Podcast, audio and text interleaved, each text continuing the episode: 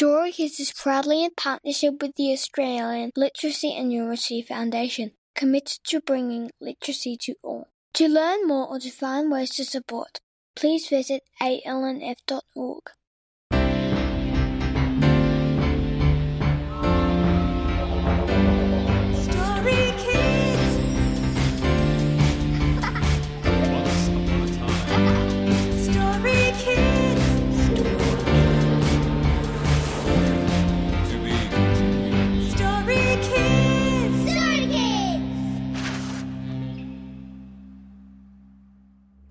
Kids would like to acknowledge the traditional owners of country throughout Australia and recognise their continuing connection to land, water, and culture. We pay our respects to their elders, past, present, and emerging. Welcome to our second episode of season two of Story Kids, where we talk to young people about their original stories and bring them to life with amazing actors, music, and sound. I'm Verity, and this week our author is passionate environmentalist Bethany. She was inspired to write a story about what can happen to the habitat if we don't look after it. In her story, she uses a nifty device, a portal, to quickly get from one setting to another. Amelia chatted with Bethany over Zoom about her local area, her process, and what it was like writing for a slightly younger audience. Hi, my name is Bethany, and my family is from the Jadawa tribe up in Horsham. Hey, we the question we always ask first, and what ends up being sort of the first question on the podcast is where you got your idea for this story.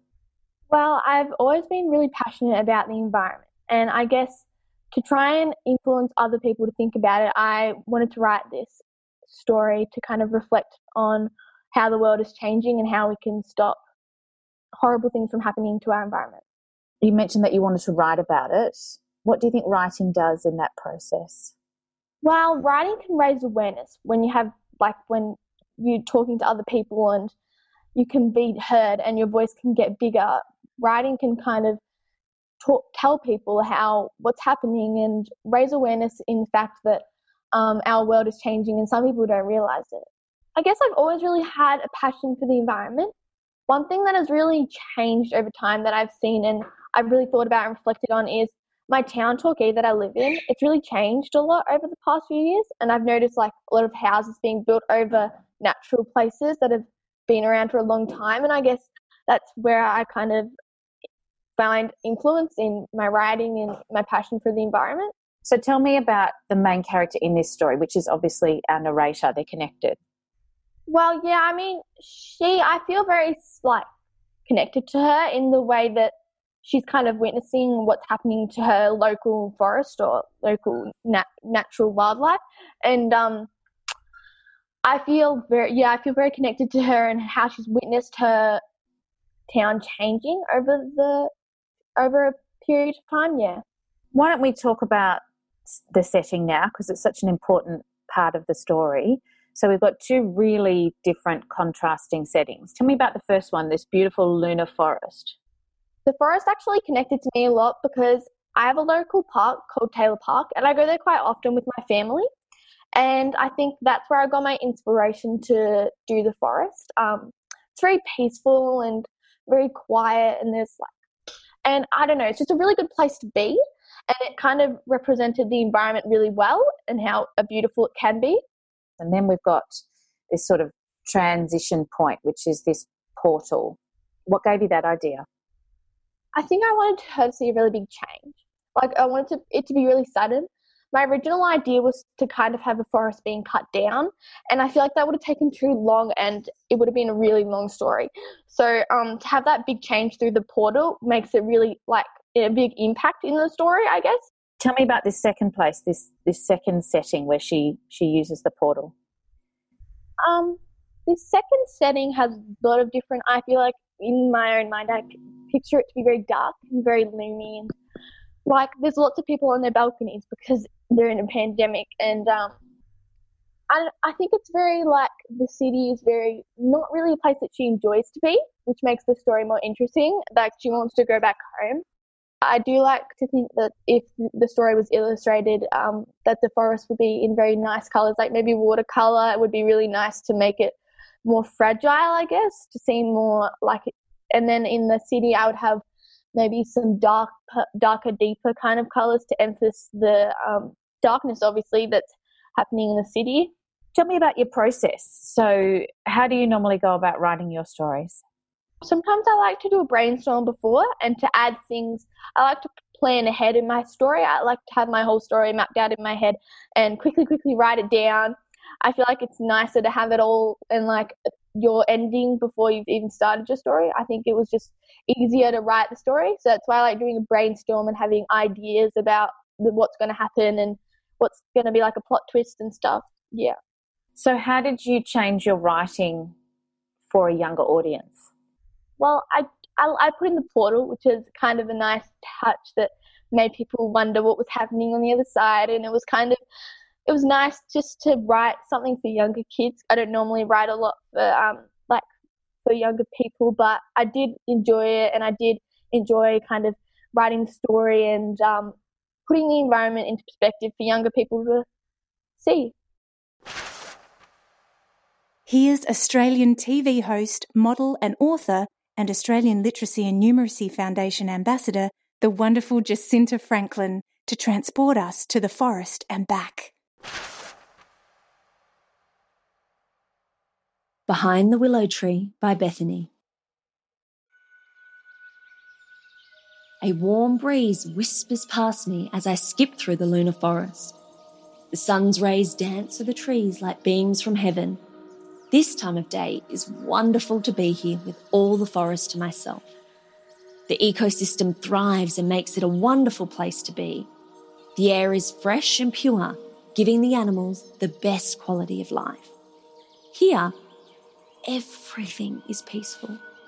No school or tests, no cars or trains. Out here, I feel free. As I make my way, passing all the wonderful things this forest has to offer, I notice something in the corner of my eye. I stop skipping and peer to my right to see what it is. It shimmers in the light like a diamond of some sort. My eyes widen as I look behind a tall willow tree that looks to be 1,000 years old to see a necklace. It's been hung on a twig like branch. The chain is a shiny silver, and attached to it is a very special rock. It's opal. I know this because my mum studies them. She says that opals change colour depending on the light they are in. This opal has the forest light, and oh my, it's the most beautiful shade of sky blue. Wow, what a pretty looking piece of jewellery. I reach out to grab it. I can't believe my eyes. Who would leave such a beautiful thing out in the woods? I do the obvious thing and clip it around my neck. I look straight at the willow tree. Did it make that sound? What is that? A portal? There, right in front of me, a purple oval of moving dust. I place my hand inside, it goes through, and I feel a rush of cold. I step inside slowly. My head is spinning. A new world overcomes me polluted skies and rubbish filled seas. There were tall buildings higher than mountains, people with masks everywhere. My heart was pounding. I looked behind me to see the willow tree. It had a small garden bed around it with a gold plate saying, the last tree in the world. No way! How could this be? Is this the future? It can't be. My jaw drops in despair. I wonder if I can get back home. I look down at my new necklace. I'm positive it can take me home. This got me here, it will take me home. Over in the buildings, people are masked up and out on their balconies doing whatever they can to keep themselves entertained. Hey, you down there, a voice echoes in the city from above. A man in all black with a yellow mask on that makes his ears stick out stares down at me. Why are you out without a mask? We are in a pandemic, you know. Confusion floods me. A pandemic? Have you been living under a rock or something? COVID 22. Go back inside. I turn to face the willow tree. Take me home, please. A portal appears, but this time it's grey and lifeless. If a magical portal is dead, what has happened to our planet? I gladly step back through the portal. This time, I'm not so dizzy. Back in the forest, I think to myself, I won't let this happen. Never.